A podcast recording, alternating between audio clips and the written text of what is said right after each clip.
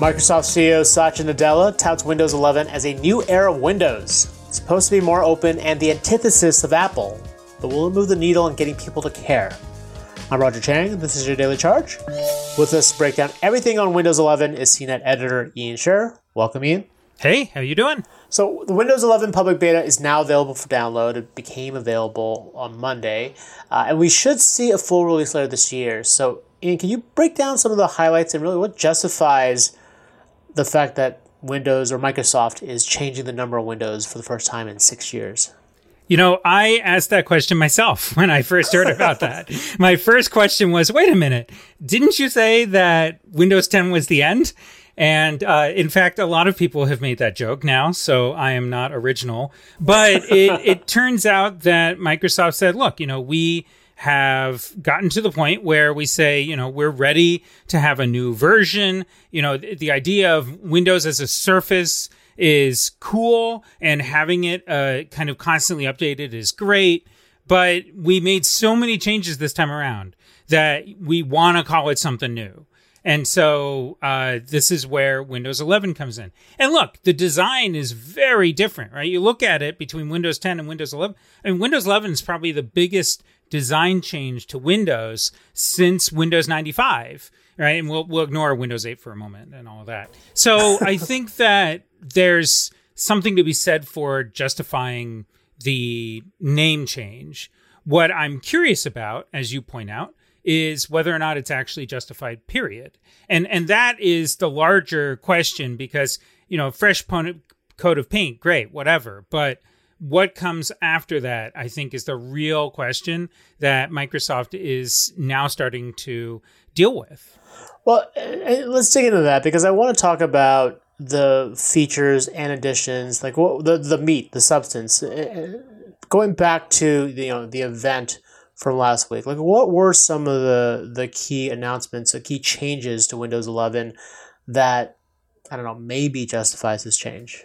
Yeah, I think the biggest changes are actually around policy. They've made Windows 11 what they like to call more open, which, considering Windows 11 was pretty open to begin with, uh, is is quite a feat. You know, a lot of what has made Windows Windows for years is that you can run pretty much anything on it, right? You can't run Apple programs, but you can run uh, pretty much anyone who makes a program worth their weight and is is going to be on Windows. And the reality is that that has changed, especially since the iPhone came out. And nowadays, most of the real kind of innovative ideas that we're seeing in the computer world, they're happening on iPhones and iPads and, and, and Android devices. You've got Uber, you've got, you know, Spotify started as a desktop app, but let's be honest, I'm sure most people look at it, play it through their devices. You've got all of these, you know, device first companies like Duolingo and you know, it just it goes on and on and on. And so I think what's interesting is that Microsoft said, "Okay, we realize that you know, Windows is kind of playing the second fiddle in terms of where people's attention is right now, right? It's not about Mac versus PC, it's about mobile devices. And we are going to make our Windows software work with Android apps. So you can basically run your favorite Android app inside of Windows, which the demo they showed on stage, of course, was TikTok. Right? Another mobile first app. So I think you know for them a lot of that is is really important. The other thing they also did that I think is is worth noting is that they're changing the way they apply the Windows Store. So you know the Windows Store is supposedly where you can buy apps that Microsoft has vetted, and that is very much like the App Store on the uh, on the iPhone. And it's worth noting, you know, when Apple came out with the App Store back in 2008, there were app stores before that, but Apple really changed the dynamic of how people thought about buying software. Before the App Store, statistically, most people would not buy new computer programs beyond the date of purchase of their computers. That's why there was so much bloatware in all of our computers, is that all the companies are like, oh, please, let's get in front of them before they close their wallet for the next five years. Right. You know, until they buy their next computer. And the App Store completely changed that model. So Microsoft joined in, they created an App Store. And what they've done is that they've said, okay, if you're a developer, you you can run you can sell your apps in our app store and have us take zero commission and we're going to offer you to do your own payment processing. All these things that Apple has been politically fighting with, with Fortnite, and they've been fighting with uh, with Spotify and and Tinder and all these people. Microsoft's like, no, we'll just give you the store. Have fun. And it, it's very different. So that's why I think you know, when you take all this stuff together, and there's other stuff too, uh, I think it is worth noting that this is a new version of Windows, right? In a lot of ways, this is a quote, new Microsoft approach to how to do desktop software. Yeah, you've got a story out today talking about this shift in dynamic, right? Microsoft is sort of positioning itself as the anti Apple, which is a bit of a role reversal after Apple had slammed Windows for years back in the early 2000s as this uncool, unhip, monolithic giant. Uh, John so Hodgman. What, exactly. so, what do you make of this sort of Freaky Friday switch up? Because now it's like they've they've exchanged roles, right?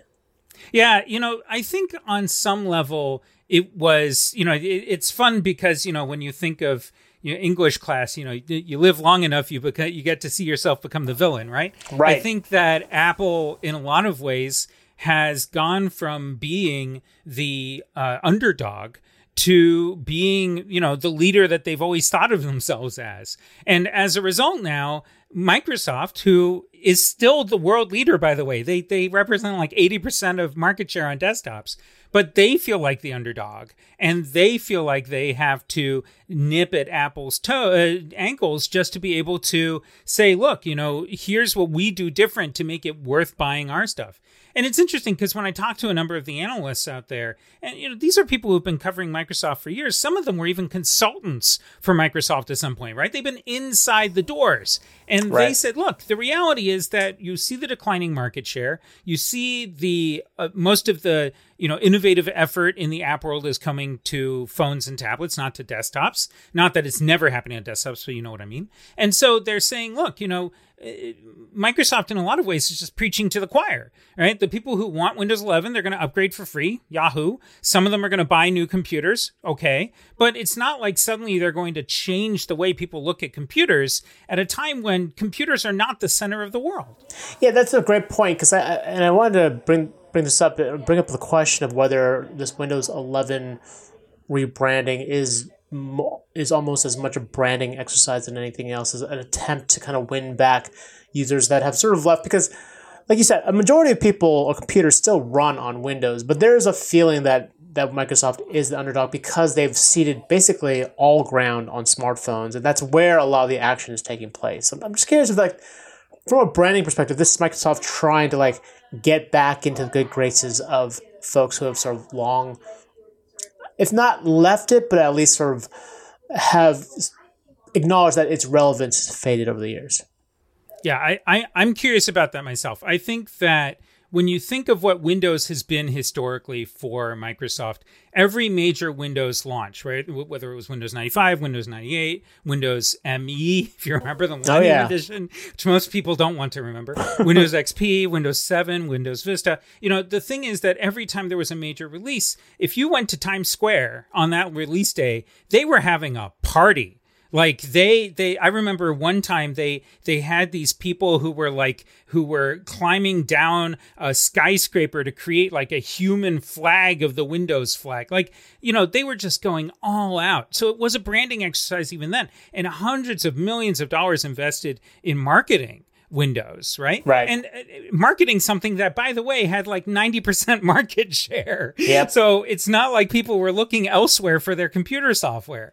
But I think that for Microsoft now, I mean, per, first off, I think, you know, it's been a really tough year for all of us. And, you know, the pandemic has really, I think, hurt a lot of people, both internally and externally at a lot of companies. So, hey, why not have a party, right? That's, that's one thing I can totally support. And the other thing I think is that uh, is that Microsoft does want to stand out from the crowd, right? You've you've got Microsoft is the only major company, ironically, that is not under antitrust scrutiny right now. Right. You, you know, Facebook, Amazon, Apple, Google, you name them, they are under the microscope. And Microsoft, who was declared a monopoly back in 2001, they're sitting there just, you know, hey, you know, look at the cute little flowers we've got on our campus. You know, they're they're not doing have to deal with anything. And so I think for them taking that moment and being like, hey, look how awesome we are at a time when everyone else is getting kneecapped by Congress, I can see why they would want to do that. Right, but I mean, to, I guess to your earlier point that you know this folks who are you know they're into Windows, they're going to upgrade. We get that, but but is it really going to change the minds of folks who have kind of, uh, like I said before, like left Windows behind, or you know, have switched to Mac. Like this isn't this isn't going to necessarily turn heads in that respect, right? I, I've tried to think about that a lot, and you know, one of those you know midnight thoughts I had before I, I drifted off to sleep was maybe it's not about convincing you know you and me or whomever else is using an apple every day to switch over. Maybe it's about making sure that the people who are not as is proficient in computers right the people who were born after the turn of the millennium maybe it's about getting them comfortable with using a windows computer because the reality is that when you walk onto a Mac computer, yeah, it's more it's it's got a lot more functions in it, but you can see a very clear connection between the way that an Apple computer feels and the way that your iPhone feels and the way that your iPad feels. And even if you're an Android user, you you un, there's a lot of logic between them that makes a lot of sense. When you go to Windows, it feels like a different language. You know, the start menu is still the same way it's been since 1995. You've got most of the the file explorer is the same it's been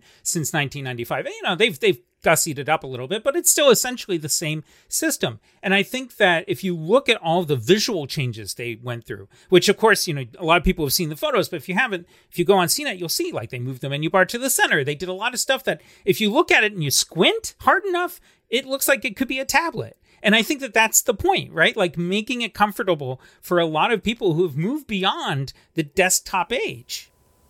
Yeah, that was sort of one of my follow-up questions. Given the fact that they don't really have a presence in phones, like is Windows 11 supposed to be an operating system that can can I guess stretch or extend itself into some of these other devices? Because we were seeing that with Apple, we've seen that with Google. You know, the sort of the merging of sort of PC and phone experiences a bit. Microsoft really just has a PC experience.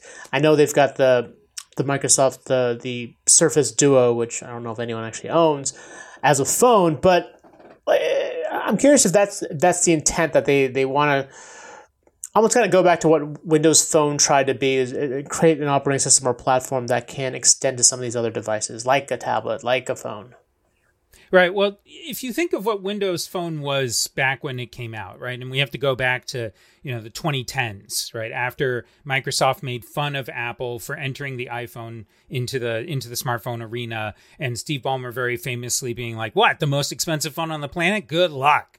And as Apple immediately started really taking them on and it was clear Microsoft did not have a coherent strategy the answer was more windows right it right, wasn't right. to come up with something completely different it was let's take all these ideas that we've had for Windows for years, let's throw them on a phone, and let's have everything feel like they're the same and they're interconnected. Whereas Apple's approach was let's build out a phone system and then make the computers work with it, right? So over time, the computers became more like phones, whereas Microsoft's approach was to make the phones more like computers. And I think that the reality was was Microsoft realizes they failed. And by the way, they've gotten to a point financially where they don't care. like, yeah, as a point of pride, it probably is terrible to go through this, but the, you know, they make a lot of their money now by selling Azure software services, which is, you know, for companies to be able to put their stuff on the cloud and to run apps and everything. Like, they could care less about whether they make money from Windows. I mean, I'm sure they enjoy that money, but